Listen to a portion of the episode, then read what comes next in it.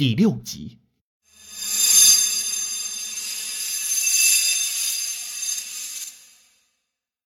我和王伟同时愣住了，而空气也再次变得无比寒冷。火光继续摇曳，林依兰的身影、动作以及表情都被这火光照映的像是一个鬼似的。我忽然想起今晚去美食街找吴小鹏的时候，我恍惚中似乎在人群里看到林依兰的身影。当时我以为是我眼花了，可这时候我并不觉得是眼花。我的内心突然涌出了好多问题，比如为什么林依兰会这么热心的帮助我们？为什么她能查到学校后山那只饿死鬼如此详细的传说？为什么她会知道这只饿死鬼生前最爱吃的食物是苹果呢？又是为什么她一个女生竟敢独自上山并出现在这里呢？除非……想到这里，我浑身开始颤抖起来。我终于明白，为什么第一眼看到他的时候，就会觉得他有一股不属于这个时代的气质，因为他真的不属于这个时代呀。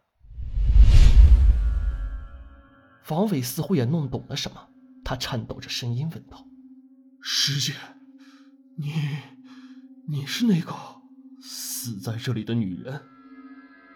林依兰并没有说话，只是一个劲的在吃苹果，吃的很投入，津津有味的。对不起，对不起，我对你做了那样的事，真的对不起。在弄清楚一切之后，我立刻像跪拜神仙那样，对着林依兰磕头求饶，甚至还说出了自己的苦衷。我，我也是为了救我妈呀！你就放过我吧，我跟他们不一样的，求求你了，求求你了！王伟都惊呆了，什么？你在说什么呢？你这意思是我该死了？没办法，这种情况下我只能自保。林依兰轻轻的把刚啃完的苹果核放在桌上，笑着问了我一句：“你许过的愿望是什么？难道我会不知道吗？”我心里一怔，王伟似乎也呆住了，他疑惑的问道：“你许的愿不是让你妈痊愈吗？”林依兰笑着说道：“正相反，他许的愿是让他妈去死。”什？什么？没错，其实我妈根本没有得癌症，但我一直和同学说的都是她生病了。而我之所以这么做，就是为了她死掉的那天，我能顺利圆上这个谎。其实这事儿并不复杂，我是单亲家庭的孩子，但不幸的是，我妈是个很可怕的女人。从小到大，我都是被她打过来的，她从未给过我一分钱，我的学费、生活费那都是亲戚们可怜我的。以至于到今天，我还欠着学校一笔助学贷款呢。而到了这个即将毕业的季节，我原本打算去陌生的城市找工作，开始新的生活，远离那个如同恶魔般的亲妈。可是她却不愿意放过我，他不愿把户口本给我，让我离开他的掌控。他要我回老家去赚钱给他伺候他，否则他就会用尽一切方法去把我的工作毁了，也把我的生活毁了，并且在我大三的时候。他就已经明确表示过了，所以就算没碰到许愿这回事，我也会计划杀了他，只要不让任何人知道是我杀的他，那不就行了？那样的话，我就可以过上普通人的生活，会有一个美好的未来。而就算这帮好朋友问起来，我也不用太多解释，只要说他是癌症病逝的就行。可是，却偏偏出现了这件事，我内心的许愿当然是希望他死掉的。但表面上，我却只能假惺惺地表示，我许的愿望是让我妈的癌症痊愈，因为这才合理。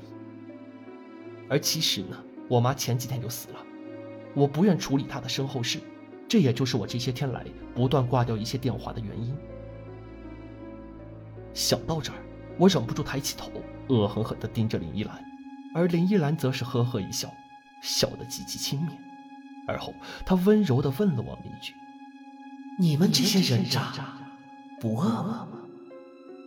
这句话像是一把利剑一样，直接刺在了我的心坎上。不饿吗？虽然没有说出口，但我的答案是饿。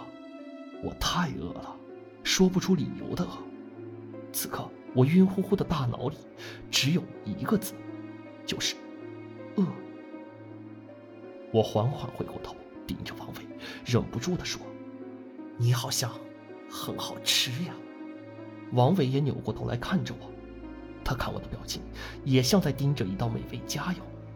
他说：“你也是啊，你看起来也很好吃啊。”我俩原本就靠得很近，他立刻就可以扑过来，当然我也可以扑过去。我没有任何其他的想法，就只想吃了它，哪怕王伟把我的肩膀咬烂了，我也不觉得疼，因为他手臂上的肌肉真的很好吃，他的血液也很甜美，更别说那根充满着韧性和嚼劲的手筋了。血肉横飞中，我们疯狂地吃着对方。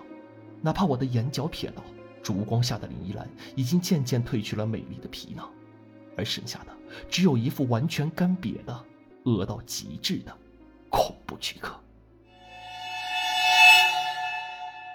就算这样，我也毫无感觉，因为没有什么事是比吃能更让人开心了。林依兰继续抓起桌子上那漂亮的苹果，开心的吃了起来，而王威也开心的吃着。我当然也很开心，因为我也在吃。越来越弱的火光中，大家都很开心。第二天一早，吴小鹏被发现了，他死在了招待所窗户下的草地上，而绑着他的绳子并未被解开。他身上有明显的摔伤，应该是从窗户上跳下来的，但这不是致命伤。因为他的死因是啃食了太多青草撑死的，而李江和王伟失踪了，再没有人见过他们。至于林依兰呢，学校压根没有这个人。所以，饿死鬼本不会来到人间，是人间创造了他；饿死鬼也不会随意诅咒他人，是他人做了恶，先冒犯了他，所以他就来复仇了。